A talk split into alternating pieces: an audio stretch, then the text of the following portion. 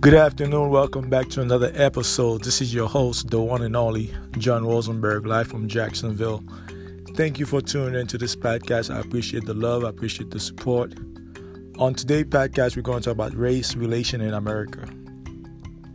Have there been any change since the 60s or the 50s? As we celebrate Martin Luther King birthday yesterday, you look around this country, um, whether it's the northeast, southeast, northwest, southwest, the mid midwest. We, you notice that we're all divided on all fronts, uh, racially, politically, religiously, financially. Uh, we are divided as a nation. A nation that's divided cannot stand. That's the principle we're going to talk about here. America, the Republic of America of the uh, of America, it started for the people by the people. Now we have become a socialist capitalist country, one can argue. I do this podcast primarily for my uh, average listeners. Um, some of you guys go out your you know your daily uh, day routine, going to work, paying bills, and you don't have time to really look at stuff. And I would advise you to go look stuff up so you can get a better understanding why have taken place in America throughout you know throughout the past three four hundred years now.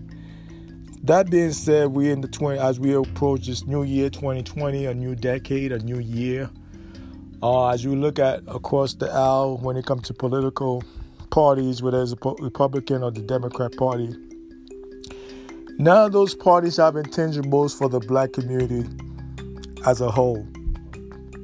Now, this is what I'm so adamant about when it comes to race relations in America uh, we have to have a, a code of conduct as blacks, as so called blacks, so called African American.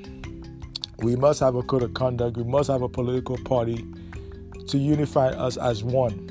Um, I'm primarily focused on uh, black Americans and Caribbean American. I'm not really talking about African that came from Africa. Now, they can be a part of it too, but they have, it's going to be a little bit harder because they, they have not experienced our experience. They never went to perpetual slavery, so their, their experience is different from ours. And that's why I tell people it's not a diss on Africa. We are different people, we have different phenotype, we have different history. The West African um, slave trade they talk about mostly is the sub-Saharan slave trade. Like they like to keep this under the rug. They don't want to talk about it. Mainly um, the African aristocrats and the Arabs. They don't want to talk about the sub-Saharan slave trade.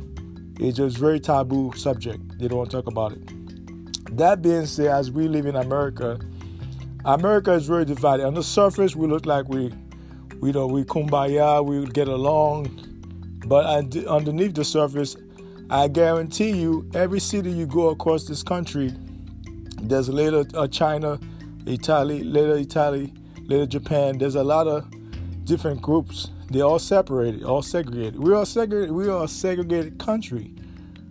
Contrary to popular belief, America is very segregated. Whether you live in LA, Chicago, New York City, Houston, Texas, Dallas, uh, Miami, Orlando. I mean, the list goes on and on. North Carolina, Charlotte, North Carolina, South Carolina, Georgia, Atlanta. We are very segregated beneath the surface contrary to popular belief, that we, we're not united on all. We're not united as a as a nation. That's why I'm very adamant about us creating our own nation. I know even MLK I've spoke about this. Uh, Malcolm X has spoken about this. Even Louis Farrakhan has spoke about this subject. We need to create our own nation. It's like a relationship. When you're married, um, you guys don't get along. You're constantly butting heads. You're on a different playing field you have different objectives. So eventually it's gonna crumble. Eventually you go, you guys gonna ask for separation, separation to divorce, and that's how we do it. So it's time for the Negro American to divorce America, the United States of America. We need to divorce and create our own nation. Those of us who know biblical history know that we are the Israelites. That's what the Bible spoke about. They spoke about none other than us here in America, not those so-called Israel Israelis in um, Israel That's Zionist state. No, those are those are Khazar from Kazakhstan. Um, they refer to them as the, as the 13th tribe, the 13th tribe. So we are the 12th tribe of Israel. So we are the true people of the book. Um, those of us who reside in the Americas. When I say the Americas, I'm talking about North, Central, South America. I'm not talking about the United States. You simple-minded Negroes always think when I say America, I'm talking about the United States. No, I'm talking about the whole continent, North, Central, and South America, and the Caribbean islands. That's what that's the Americas. Because if you don't study geography properly, you will never understand what I just said. That being said, we need to address those uh, those issues in our community. We need to come together as one one unit, have one code of conduct. I cannot stress this enough. We must do that. It is imperative that we as Negro American must come together as one, unified. Even J. Gay Edgar Hoover talk about that. We need to keep the, the Negro separated. To relate primarily to religion, to politics, to skin color, they keep us separated. So we have to combat those demons for us to come together as one, as one people. And I, I feel strongly about this will because right now our backs is against the wall. Because like I said, the Democrat have no intangible for us. The Republican Party have no intangibles for us. I know that the Democrat Party they don't even have a front runner. I'll make an argument. The only person they have right now is Bernie Sanders and um, Joe Biden. None of those um, politicians have no intangibles for us. Whether they get elected or not is irrelevant because none of them have anything for us as a people. So that being said, we have to be very vigilant who we interact with across the board, whether we talk about the Republican Party, whether we're talking about the Democrat Party. Like I said, the Democrat Party is a plantation. I've been saying this for a long time. Other people have said it, have said it before. The Democrat Party is a plantation. They're not going to do nothing. It's been 60 years. We've been marching. Now we have hematome, calluses, bunions. We've been marching for 60 years. How are you going to march for another 60 years, Negro? Negro, please. You cannot march for another 60 years. You're wasting your time and your energy. So we, we need we need action now. We need things to be done. Congress needs to cut the check for the Negro American. The Japanese got paid. The so-called Jews, they got reparation.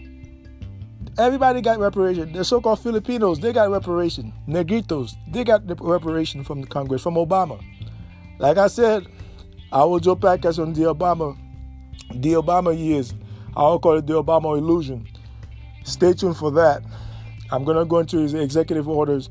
I'm going to show you Obama didn't do nothing for us uh, as a people. He did stuff for gays, white, and his so called Hispanic, mulattoes. So, that being said, race relations in America have not changed one iota. They have not changed. Uh, unless you live under a rock. Me, I'm in these streets seven days a week. you know, every day I'm in these streets. I've seen stuff. Me as a so-called black man, so-called African American, when I hit the streets, nobody judge me on my race. They don't. Nobody judge me. Excuse me. Nobody judge me on my character. They don't judge me on my intellect. They don't judge me on my religious belief. They judge me on my skin color. That's that's our reality. You know, we live in a, in a judgmental society. One can argue. We live in a very racist society, and so that's that's why we as parents have to teach our children that how to behave when they're not home, because we're not going to be around them all the time. How to behave in school, how to behave in public, how to behave with those racist cops. And they out there. A lot of them is out there killing us, you know, for, like dogs. Even dog, if you kill a dog, you go to jail. But you kill a so-called black person, you don't get no jail time. So, that being said, it is imperative that we as a people must come together and work together and have one, one code of conduct. So that way the future will be better for us, for our children, our children's children. Yes, America is going through a transition right now. Like I told you guys before, America is going through a transition. It's not going to get better for us, it's going to get worse. Not only for the black American in particular, but for the white American. You poor whites in the Midwest and the Southeast, who vote for Donald Trump. He's the same trick that Obama played on us back in 08. And the change that we can believe. What change? There was no freaking change. And hope. What hope?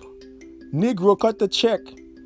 This change and hope we can believe in. We didn't get nothing. We've been hoping for a long time now. There's nothing come out of it. So you so-called whites, you vote for Trump and you try to get Trump reelected. Like I said, Trump is a buffoon. He's an idiot.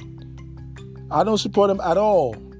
But I don't blame everything on Trump because, like I said, the U.S. government is very co- corrupted from top to bottom. One can argue. So I'm not gonna put all the problem on Trump's head. Those things, those problems been there before he even got elected in office. So when he left office, those problems will still be there. Okay, so race and uh, race relationship in America is something that we must address as a people, but we must come together and build our community, build our family, because you know they the feminist movement have removed the black man out the, the house, so the government to social program like welfare, social security, housing. Those programs have pushed the black man out the uh, the family. Then they wonder why the black family also is stable. Duh, you did that. You engineered that stuff. They call it social engineer. You did that to us through social engineering. So that being said, we must come together as one people and work together. So that way, because right now, we all we got. The Chinese not on your side. The so-called Hispanic is not on your side. You know, the so-called Arabs, the East Indian, they're not on your side. They're on the other side. They're looking out for themselves. Just like when you're in an airplane, they don't tell you put the gas mask on somebody else. They say put the gas mask on yourself. Put the mask on yourself to save yourself from dying. So be, before we, we always like because um we always we very welcoming, and there's nothing wrong with that. But you have to be mindful. You're so welcoming, but other ethnic group like the East Indian, the Korean, the Chinese, the Japanese, they're not welcoming to you. The so-called Arabs, Ishmael, they're not welcoming to you. So we gotta stop this this problem. We gotta stop it. We gotta kick those ethnic group out of our community. Whatever we talk about the Chinese, the Korean, the Arabs, the East Indian, they gotta go. They have to go. We have to kick them out.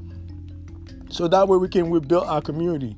Like I say, a community is what you own and run. You know, we have neighborhood. We don't have a community.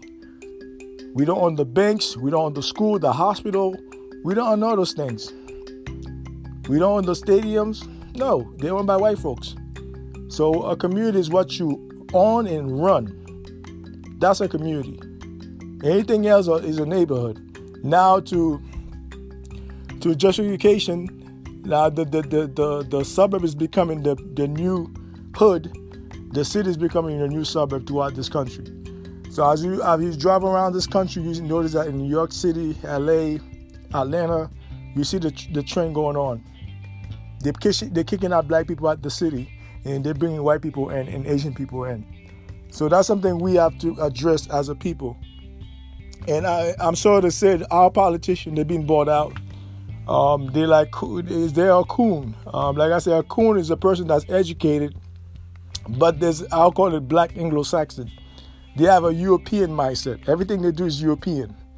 So that person is very dangerous. I'd rather do, deal with an ignorant Negro than a coon. A coon know the difference between good and bad. But I, the ignorant Negro is he doesn't know to lack of education. But once he knows, he might deviate from that. But a coon knows, he knows better. And that's we have a lot of coon in our in our, in our midst. And we didn't get rid of those coon. And they've been bought out by special interests. And you know who you are. Jesse Jackson, you know who you are. Like I said, we have to to do better as a people. We have to do better for our children, for our future. Uh, as we approach this new year, this new decade, I don't know how the world gonna be like in 2030. I might be here, I might not be here. Uh, hopefully, I'll be here by the grace of God to see how this thing transpired. And as you listen to my podcast, you're gonna say, you know what? John said this 10 years ago. Don't blame everything on Trump. Trump is a puppet on the string. He doesn't make no decision. It's only the shadow government that make the, those decisions for him. Like I said, it's a new year, a new decade. We have to change our mindset. Everything starts with your mind. We have to change our mindset as a people. this crab mentality. We must deactivate this Negro mentality. We need to deactivate just like a chip, a microchip on a computer. Your computer needs to be reprogrammed, but your mind have to be reprogrammed to better education. The education system is, is in shambles. They don't teach I don't care if you got a PhD or if you got a, a first grade education. They're all the same to me. You still be miseducated throughout your life. So that being said, this is my take on race relation in America.